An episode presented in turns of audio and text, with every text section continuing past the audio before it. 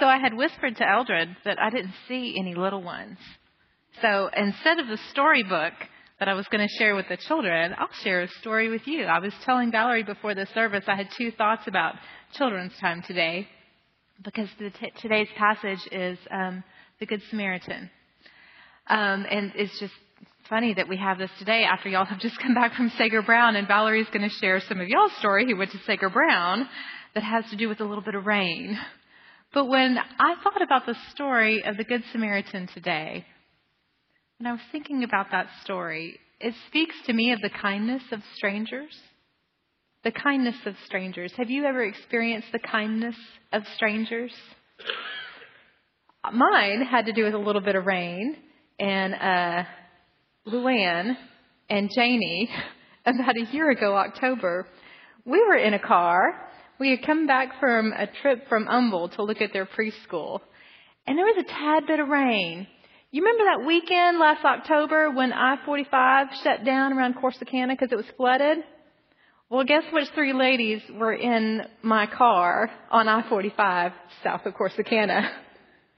And we had no idea that this flood was coming. And here we were, stuck on the highway for about three hours.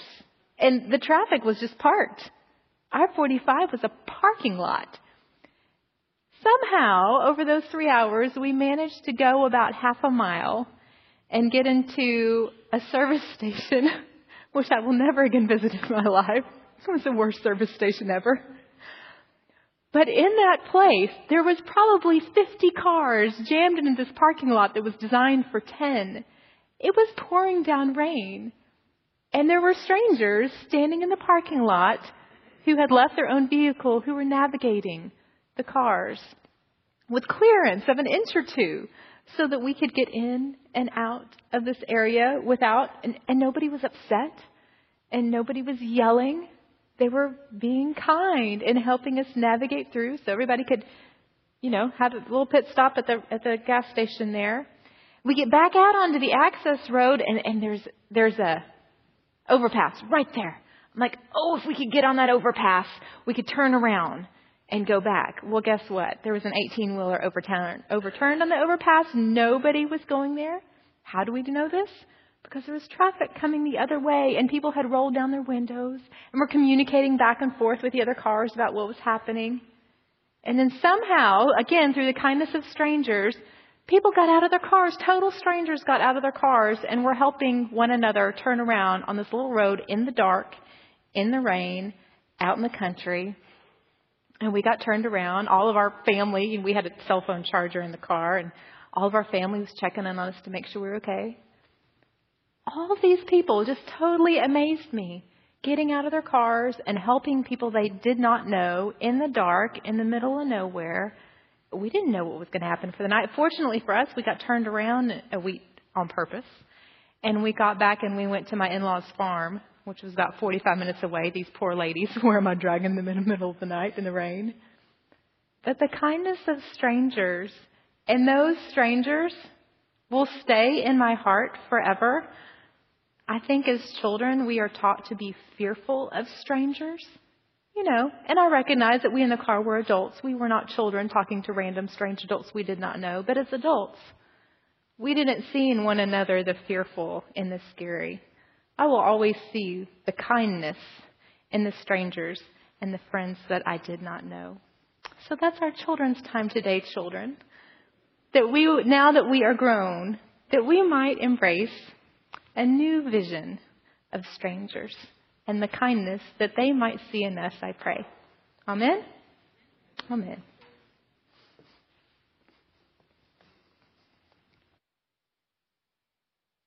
Thank you, Pastor Caroline. We are closing off our series today on nameless heroes, and we are hearing a story that is very familiar to many of us um, the nameless hero uh, that many of us think of. Uh, when we think of New Testament stories. And so we are going to hear the story of the Good Samaritan from Luke chapter 10, and we're going to begin reading at verse 25. Listen for the Word of God. Just then a lawyer stood up to test Jesus. Teacher, he said, what must I do to inherit eternal life? And Jesus said to him, What is written in the law? What do you read there? And he answered, You shall love the Lord your God with all your heart and with all your soul and with all your strength and with all your mind and your neighbor as yourself. And Jesus said to him, You have given the right answer. Do this and you will live.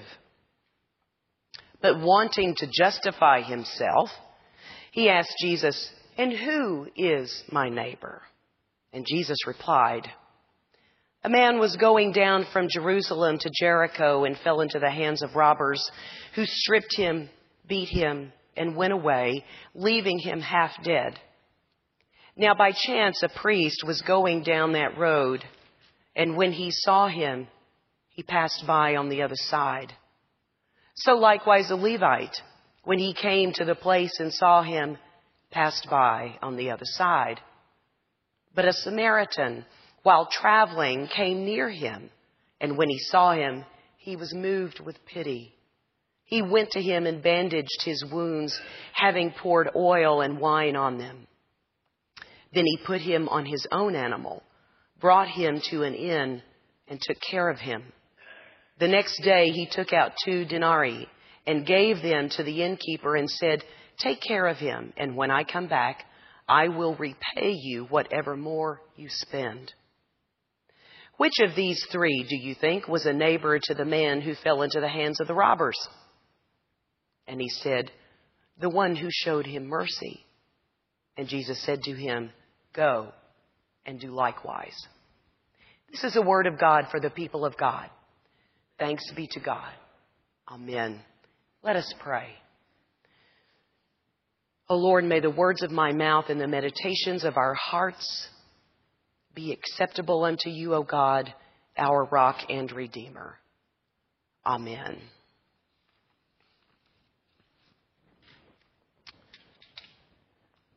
This story is very, very familiar to many of us even in the culture, people who uh, are not churchgoers, many of them are familiar with this story. We see stories of good Samaritans in the news a lot. Um, we have our nonprofit food pantry just a few blocks from us, the Good Samaritan. Um, but this story this beautiful little jewel of a parable that Jesus told to the lawyer or the scribe, it's another word, um, and to those who were gathered there, um, really needs to be put in context of the verses that come at the beginning and that come in the end. In other words, the conversations that Jesus has with this lawyer help us to understand this parable a little better, I think. So, of course, Jesus was in conversation a lot with the Pharisees and with the scribes because they were um, dealing with the scriptures. The Hebrew scriptures of the Old Testament, which is what we call it. Um, but for Jesus and the scribes and the Pharisees, that was their scripture. And so they spent an awful lot of time talking about it. And, um, you know, Jesus, actually, he was kind of an upstart. He was this wandering rabbi from Galilee, from Nazareth. And elsewhere in the Gospels, there's a question, can anything good come out of Nazareth? So he wasn't considered learned or lettered in the eyes of those who were for lack of a better word, professional in dealing with scriptures, the ordained folks, right? um, and so there's this lawyer who comes up to Jesus, and my hunch is he's wanting to trip Jesus up. And so he asks his question about what is the most important law or teaching in the scripture that he needs to be sure that he performs so that he can get, quote unquote, eternal life. And so Jesus just turns the question back on him and says, Well, what do you read there? And so the lawyer gives his assessment of what he thinks are the greatest commandments loving God with all your being and loving your neighbor as yourself. And Jesus said, That's, that's right. That's right. And then the lawyer asks another question and he says, Ah, but who is my neighbor? And as one commentator said, it is possible that the motive behind this question was that he was wanting to get Jesus to tell him exactly who his neighbor was so that he could narrow his scope, right? In other words, limit his love and his compassion to a defined few. And then Jesus launches into this story. Now, as we talked about last week, Samaritans were despised by Jews because of the history of Samaritans, because they um, were considered mixed.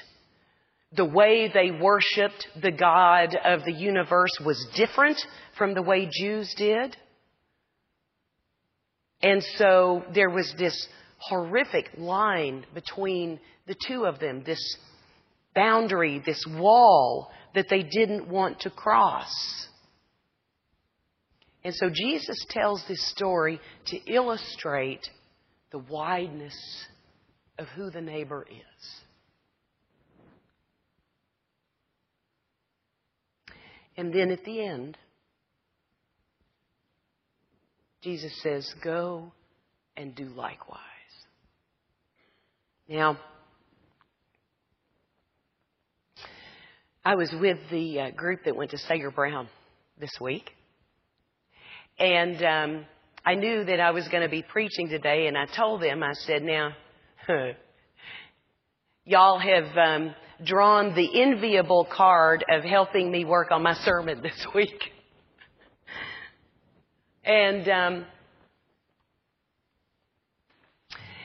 I, it was, it's, it's very interesting to consider this story. I have never preached on this story before because it is so iconic. What can be said about such a story? It preaches itself, does it not? So, what I have to offer this morning are actually some mm, verbal snapshots, if you will. And I want to frame it this way. This is what one commentator has to say that helps us to frame this story and to consider the couple of stories that I'm going to share with you. Amy Jill Levine, who is a Jewish New Testament scholar, yes, a Jewish New Testament scholar, says, to hear this parable in contemporary terms, we should think of ourselves as the person in the ditch and then ask, is there anyone from any group about whom we'd rather die than acknowledge she offered help or he showed compassion? More, is there any group whose members might rather die than help us? If so, then we know how to find the modern equivalent for the Samaritan. This little story ran in the Dallas Morning News yesterday. It was buried on page 11A. I want to share it with you. In New Delhi, there are few sidewalks. So a man identified later by police as Matibul walked on the side of a road.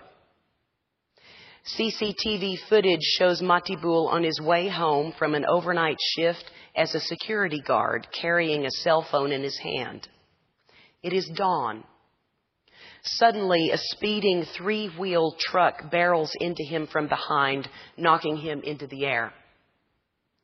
The driver gets out, sees Matibul's crumpled body, gets back in his truck, and away he goes. Had he checked, he would have felt a pulse. As Matibul lay bleeding for an hour, men and women riding in 140 cars and 82 rickshaws avoided his dying body. So did 181 bikers and 45 pedestrians. At one point, an emergency response van used by the Delhi police drives by. Then the ultimate indignity. A cycle rickshaw stops. A passenger alights, walks by Matibul, and picks up his cell phone. He gets back on the rickshaw and leaves. There are multiple hospitals on the road where Matibul eventually died. On Thursday, Delhi's government announced plans for an incentive scheme that would reward those who bring accident victims to hospitals. Many don't do so now because they fear harassment and questioning by police. Delhi police are notorious for demanding bribes and submitting oneself as a witness to a hearing, to a crime, can lead to years of headaches while courts call you to the stand again and again. The driver who told police the accident had happened because he'd fallen asleep while delivering milk was arrested.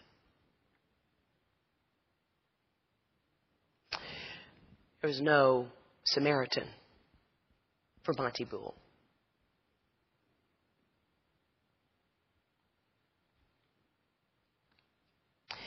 Consider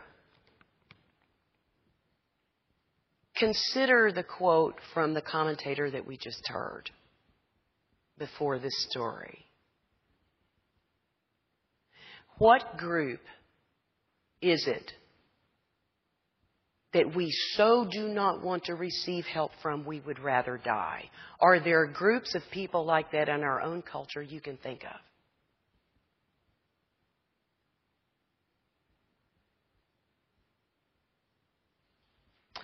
There was also a quote in this week's paper. This was actually, I believe, on Tuesday. A quote from one of our area imams, Omar Suleiman. And of course, he was speaking about our political climate, but I think it's applicable here because he's Muslim. And this is what he says. Part of loving your neighbor isn't just making sure he's well fed, but making sure you're doing the best you possibly can to increase the quality of his life and protect his freedoms. Sounds like a good American, doesn't he?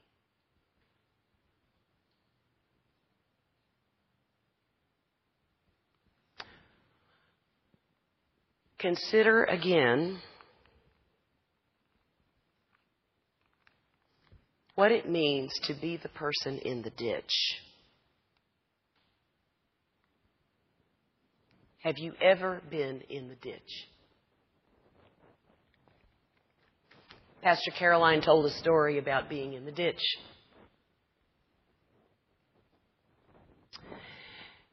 Friday, our Sager Brown team prepared to return to Dallas. It's a trip that takes about eh, eight hours. About eight hours. Stopping for gas periodically and stopping to get a bite of lunch. We had gone Thursday. This is our Sager Brown group. On Tuesday morning, um, right after breakfast, sitting on the deck that overlooks the Bayou Teche. Deep, deep South Louisiana.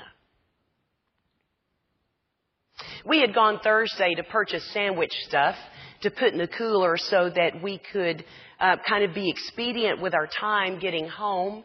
Um, and so we would just make sandwiches uh, there in the van and continue on our way. So we left after breakfast. It was about 8:30. Kevin Quattlebaum, who was also in our group, had his own car and he was going to take a few extra days of vacation touring plantations there in South Louisiana, and he had left just a few minutes before we did. It had been raining. There had been quite a storm during the night. And there had been off and on rain since about Wednesday, I think. So we load up in the van about 8:30 and and we head up Highway 90 toward Lafayette and we were going to stop in Opelousas for a boudin stop. Well, I don't know how many miles we got. It wasn't that many.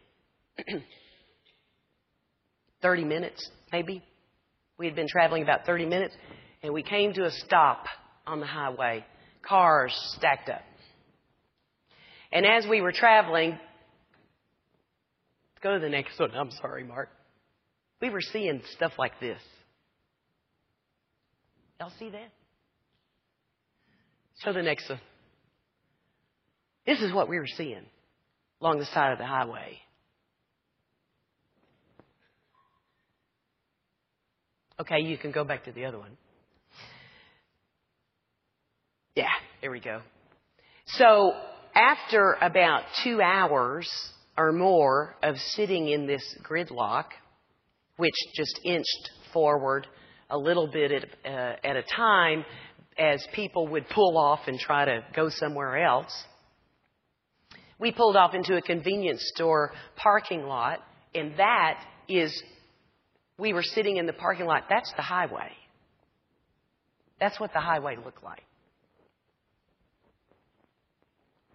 Well, we were at that convenience store till about 3 o'clock. And there were other people there. The great majority of them strangers. There was also another team from Waco that had been at Sager Brown that week. They were stranded there as well. People were trying to share information about what they had learned. We learned that there were road closures ahead of us, between us and Lafayette, and um, that the situation was really bad east, that things were flooded east, that things were flooded west, things were flooded south. So we were kind of on this little island. I would say, my friends, we were in the ditch. And we were in the ditch with a bunch of people. so about three o'clock, we're trying to decide what to do because there's nine of us, right? Nine of us in the van. Ken Boyd's driving. And um, so we thought, well, maybe we can go back to Sager Brown. But that turned out to not be an option. And it was very likely that the roads were flooded south of us. And so we had seen a Comfort Inn driving up. So we turned around. We went to the Comfort Inn, and there was a sign on the door no rooms.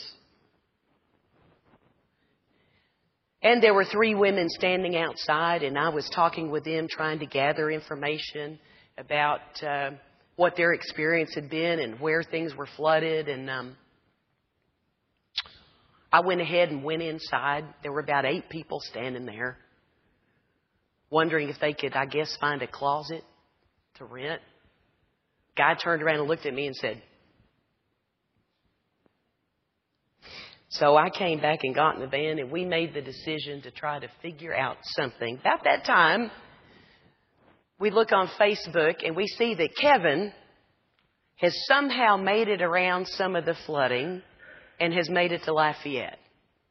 So I call him. And he said that he had driven to Avery Island and had to turn around four times due to flooding. And when he pulled into a convenience store parking lot, there was a sheriff there, and the sheriff gave him some direction, said, drive to Abbeville, and then you can get back to Lafayette. So that's the route we followed. Went to Abbeville, had to go through some high water. Ken was unflappable behind the wheel. I tell you, that team sitting in that van, y'all were troopers. Dorothy and Darlene.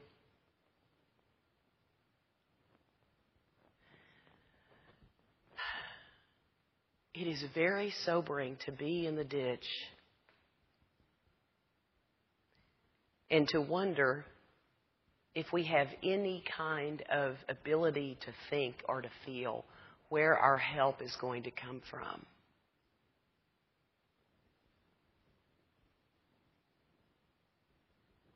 And it is when we are in the ditch that we also realize how essential it is for us to act as the Samaritan did.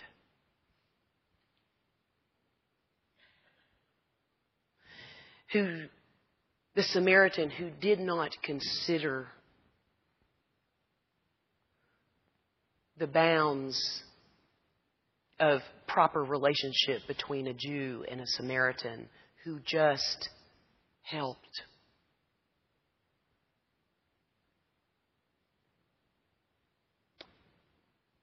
My friends, as difficult as it can be, that is our call as disciples of Jesus Christ. When someone is in the ditch, it doesn't matter who they are. It doesn't matter what their sexual orientation is. It doesn't matter if they are of a different religion. It doesn't matter if they are of a different race. It doesn't matter if they are of a different economic class. It doesn't matter because every person that walks this planet is our neighbor. Every person who walks this planet is God created. Every person who has ever walked this planet, who walks it now, who will walk it in the future, is loved and named by God and is deserving of our compassion. My friends, let us go and do likewise. Amen.